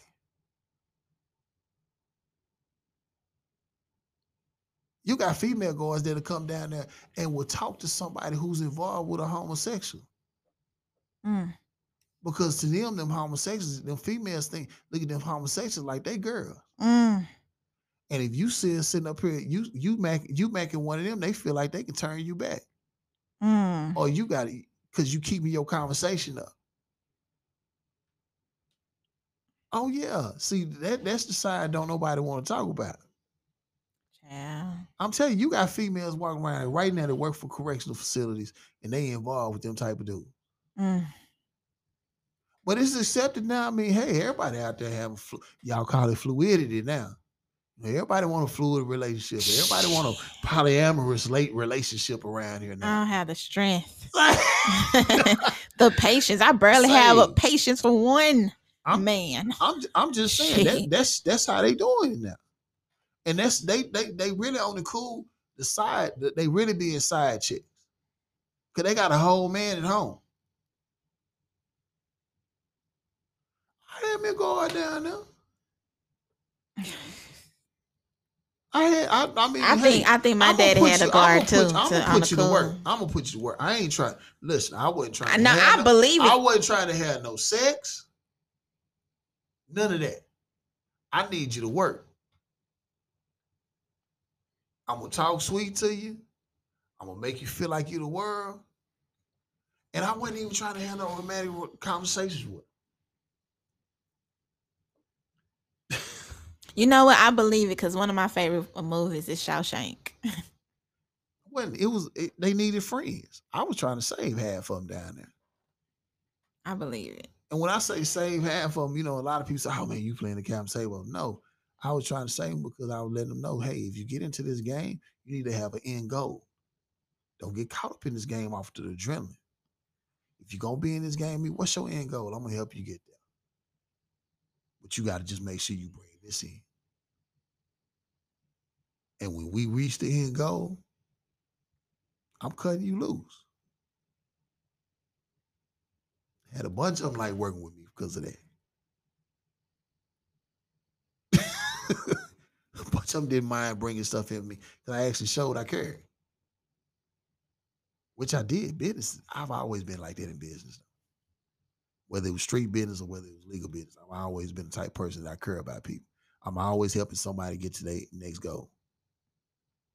And, and that's what you were talking about, how I like to push people Yeah. that's just literally in me. I've ne- that's the way I'm built, is to push people to greatness, Mm-hmm. whether it's on the legal side or illegal side. Mm-hmm. You know what I'm saying? That's why even the industry that I got off into now, I love being off into it because I'm able to help so many people, which is medical cannabis.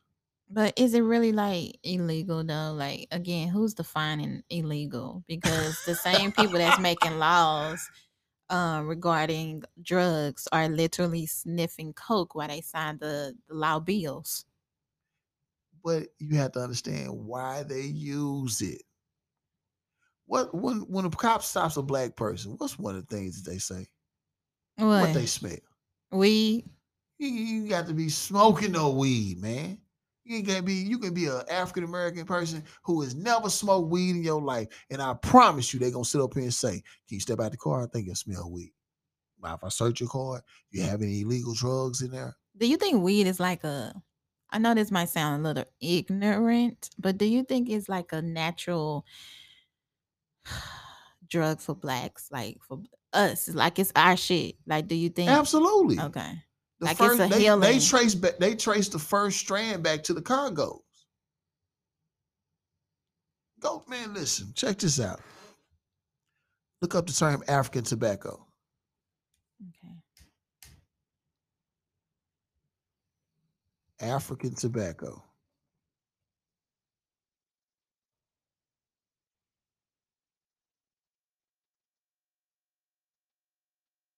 Only African or wild tobacco. Wild tobacco. Wild tobacco. I ain't never heard of no wild tobacco. because it's cannabis. Now, Oh, okay, matter of fact, do this. Do, do I in- look up Type in, images? type in African tobacco and cannabis. That's what you do.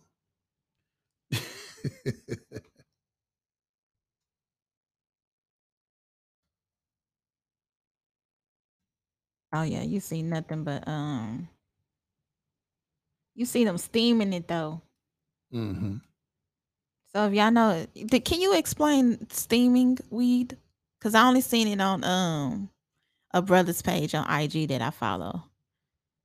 Okay, so steaming weed literally is actually the best way to get Yes. uh because you can take you can take if you get it dry, you can actually steam it and it actually re- it returns it back to the the fullness of the flower.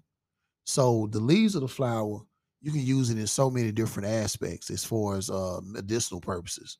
A lot of people don't understand that before you actually apply heat to THC, uh it's called THCA, which is a fatty acid.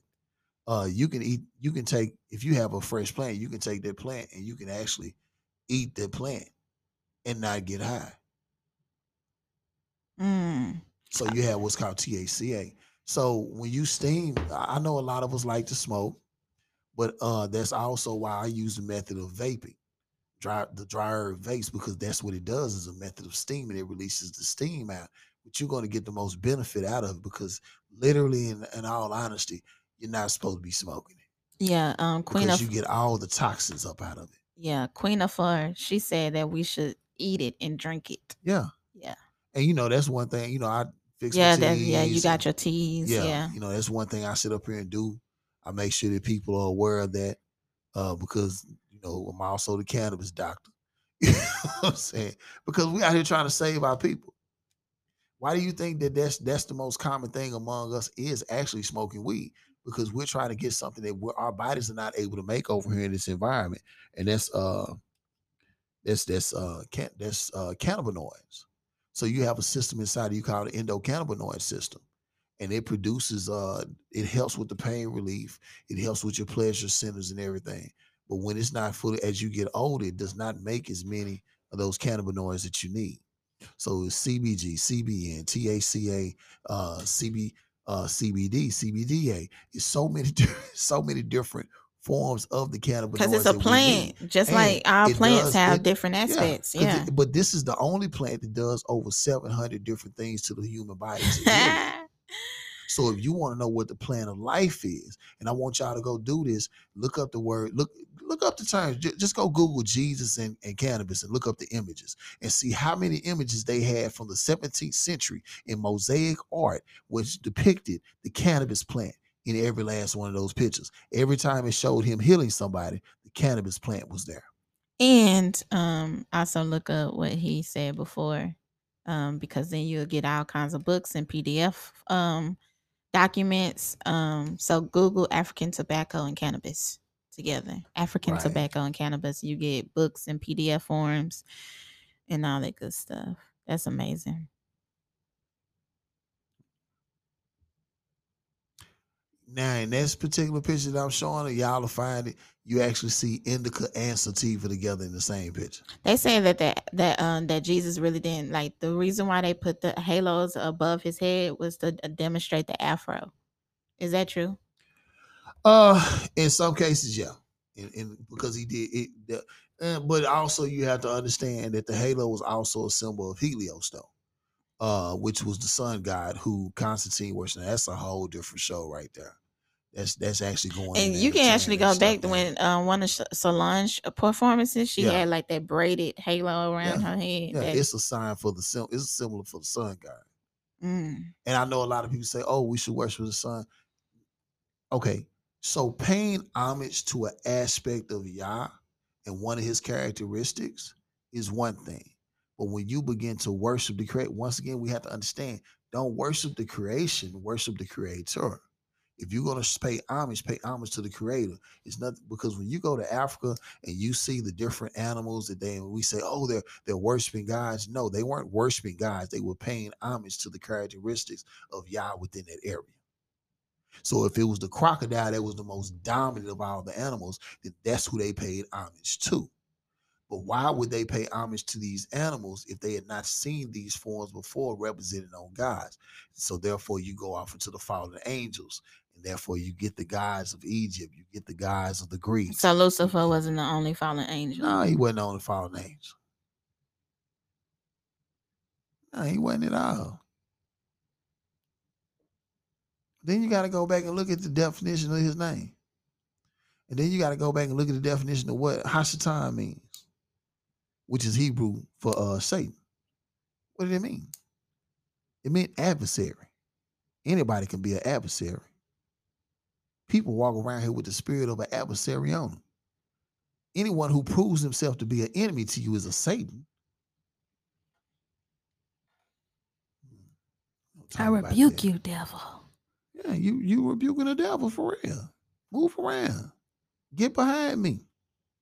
And that's a real When he said get- spell. when he said watch this, watch this. He said to Peter, "Get behind me, Satan." Because Peter had become an adversary to him because his mission was to come and die. And Peter said, I ain't gonna let nobody kill you. I ain't finna die. I ain't finna let you die. No. And he said, Get behind me, Satan, because you're trying to stop the mission. I'm here for a purpose. If you're not for my purpose, then you're my adversary. So get behind me, Hasatan. Wasn't calling him the devil, but his actions were that of a devil. Just saying. And yeah, I'm at the point nowadays that I've been saying that lately. And I think I think the beauty of like really tapping in into your essence and who you are in spirituality. At times you may think it's you, but you are really guided.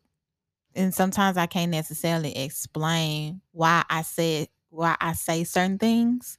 It just come out like no more post shit. Yeah. I was just like, you know, I didn't I didn't think that people would latch on to it like people have latched on to it. However, it it's it's it's so simple, but yet it's so um meaningful. So Right. some some things cannot just be like explained. No, because it's not, we're vessels. Yeah. We're vessels. Okay. Mhm. Um, if you have two vessels that are empty, nothing in them, nothing's gonna come out of them, right? Until something's put in it. So we get together, it's always the creator in the midst of us. And I'm gonna explain why I say that. Um, if you take a two cups, one has water, one doesn't. Sit them side by side, and you'll never see the other cup pour into that cup. It's not gonna move. It's not gonna move at all until you put your hand on it. If you're the one who filled that cup up and you want substance in the other cup, who has to do it? You got to do it. At that moment in time, you're the creator, you're the God of that situation. So you literally take the vessel, take the cup you filled up, and you pour into the other one. Now it has something. And then you go back and refill the other cup. Now they both have something. And then they sit there until you decide to pour into something else. How do you refill? He's always refilling. He constantly does it. When we sleep at night, that's the time he refills us Sleep. through our dreams, through our visions. If we understand what uh, ascension is, astral possession, uh, pro- projection, lucid dreaming, if we understand that there's a level of consciousness, another dimension that we go off into. When he said, if you notice, every time he did something great, he put somebody to sleep. When he put, when he created woman, he he took the gene, the rib from the chromosome. So y'all think it was a rib from his side. Y'all don't understand that. Man, if it was really a rib from his side, that every man would be born with a short rib, with one rib missing. We're not born one rib missing. So when you go into the DNA and the chromosome, you find out that there's a rib. He took the rib out, which which which gave the femininity to man.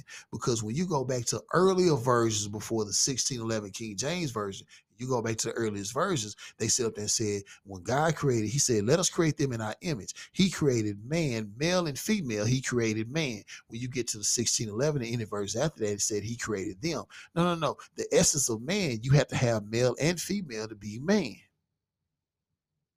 That's why it says that when two come together, they become one flesh. That's a real thing because when they become to when they come together, They create what? A child and they become one flesh. The manifestation of man. And that is literally one flesh, a child. Right. Right. So it says when two come together, they become one flesh. That's the manifestation. That's man. That's the creation. So when he took that real,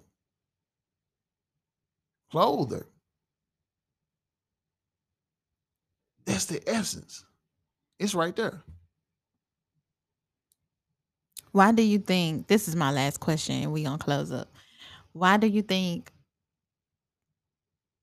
things are put into place the way they that they are? Like what is the what is the purpose? What is the reason why have people hidden from the truth?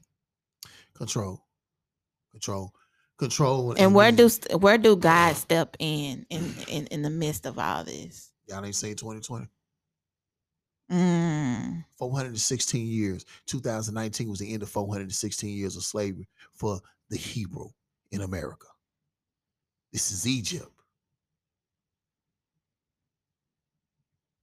How did we bring it upon ourselves? Because we killed the innocent man. The curse was there. He was going, it was meant for him. It was already prophesied for him to die anyway. But the curse came because when Pontius Pilate washed his hands and said, Man, I'm not finna do this. This man is innocent. It was those priests, those Sadducees and Pharisees that said, Nah, we'll take the curse on us and the generations to come. God damn you. Why you just couldn't keep that shit for yourself? Y'all the ones that sit up here and killed killed them. We ain't had nothing to do with that. And the Bible sits up the word, the, the Torah And that sounds so familiar. says- the Torah says that uh that if you spill innocent blood, a curse will fall on you and your generations to come. He simply says to all out the book, he says, all you have to do is follow my will, follow my word.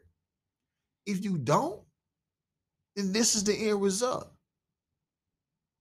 Because I chose you as a chosen race. Oh, yes.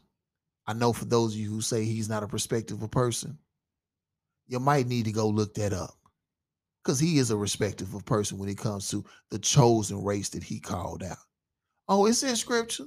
Google it.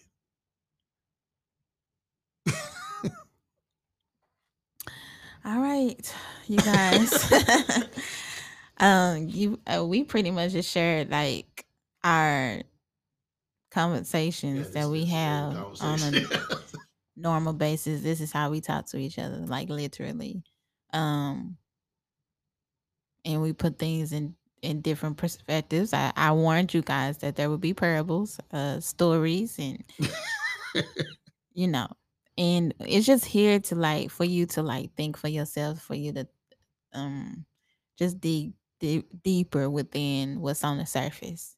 Because right now, the only thing that we are seeing is what's on the surface, and I don't think the surface is really a surface. I believe it's an illusion. It's an illusion. and we think it's a solid surface, but in our actuality, it's not. It's just simply an. You're illusion. not even seeing it. Mm-mm. You know how you got a box and you got wrapping on the outside of the box? hmm We still looking at the wrapping. We ain't even got past the tape yet. We ain't got past the tape. We think, oh man, that's a pretty box. No, it's not. So I'm gonna make one more reference before we go. And I want everybody to look up Dorian Gray. Just Google it. Shout out to Google. I need a sponsorship. we just said Google so much on Yeah, here. I know. We- Google, you know, reach out to your girl. Reach out to the girl, cause I'm a, I'm, I'm promo like a mother. You know what I'm talking about?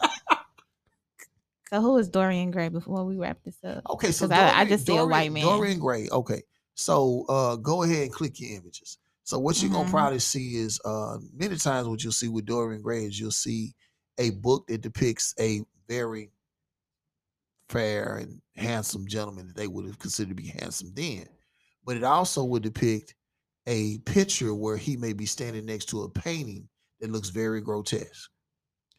Well, Dorian had been given a curse per se to where he would be able to do whatever sin he wanted to, live his life however he wanted to. but it was the sins that were they were depicted in the painting. So every time he did something, the ugliness that that sin would have brought, it was depicted in painting. He kept that painting covered up. But if you wanted to kill, and he couldn't be killed, if you wanted to kill Dorian Gray, you would uncover the painting and you would burn the painting, and then all the sins would become evident on him. So watch up. 416 years went by. Donald Trump has already been in there. He shows up, and guess what? He sits up and he rips the cover back off of America's motherfucking ass, and we see how ugly this motherfucker is. Mm. Cause you painted to the world that you could do anything. You painted to the world you was a superpower. Can I say painted to- something? go ahead. Why this why this reminds me of Beauty of Beauty and the Beast? Uh, I wouldn't too. I wouldn't too much. Uh, kind I I, I, guess kind of like the way the storyline went because No, the no, no, no, no, no. The one aspect of Beauty and the Beast is remember you you get a snapshot of what the beast used to look like, Right, and you right, get the right. snapshot in a painting that was covered up. right And once he snatched out that painting, you get a reminder of his past, who he was. of yeah. who he was. yeah. But he was he was cursed. Yeah, but in this case, it's the other way around. It's the other way around. You see, and that's the reminder of who reason I really why. yes. and see, that's why they don't like it.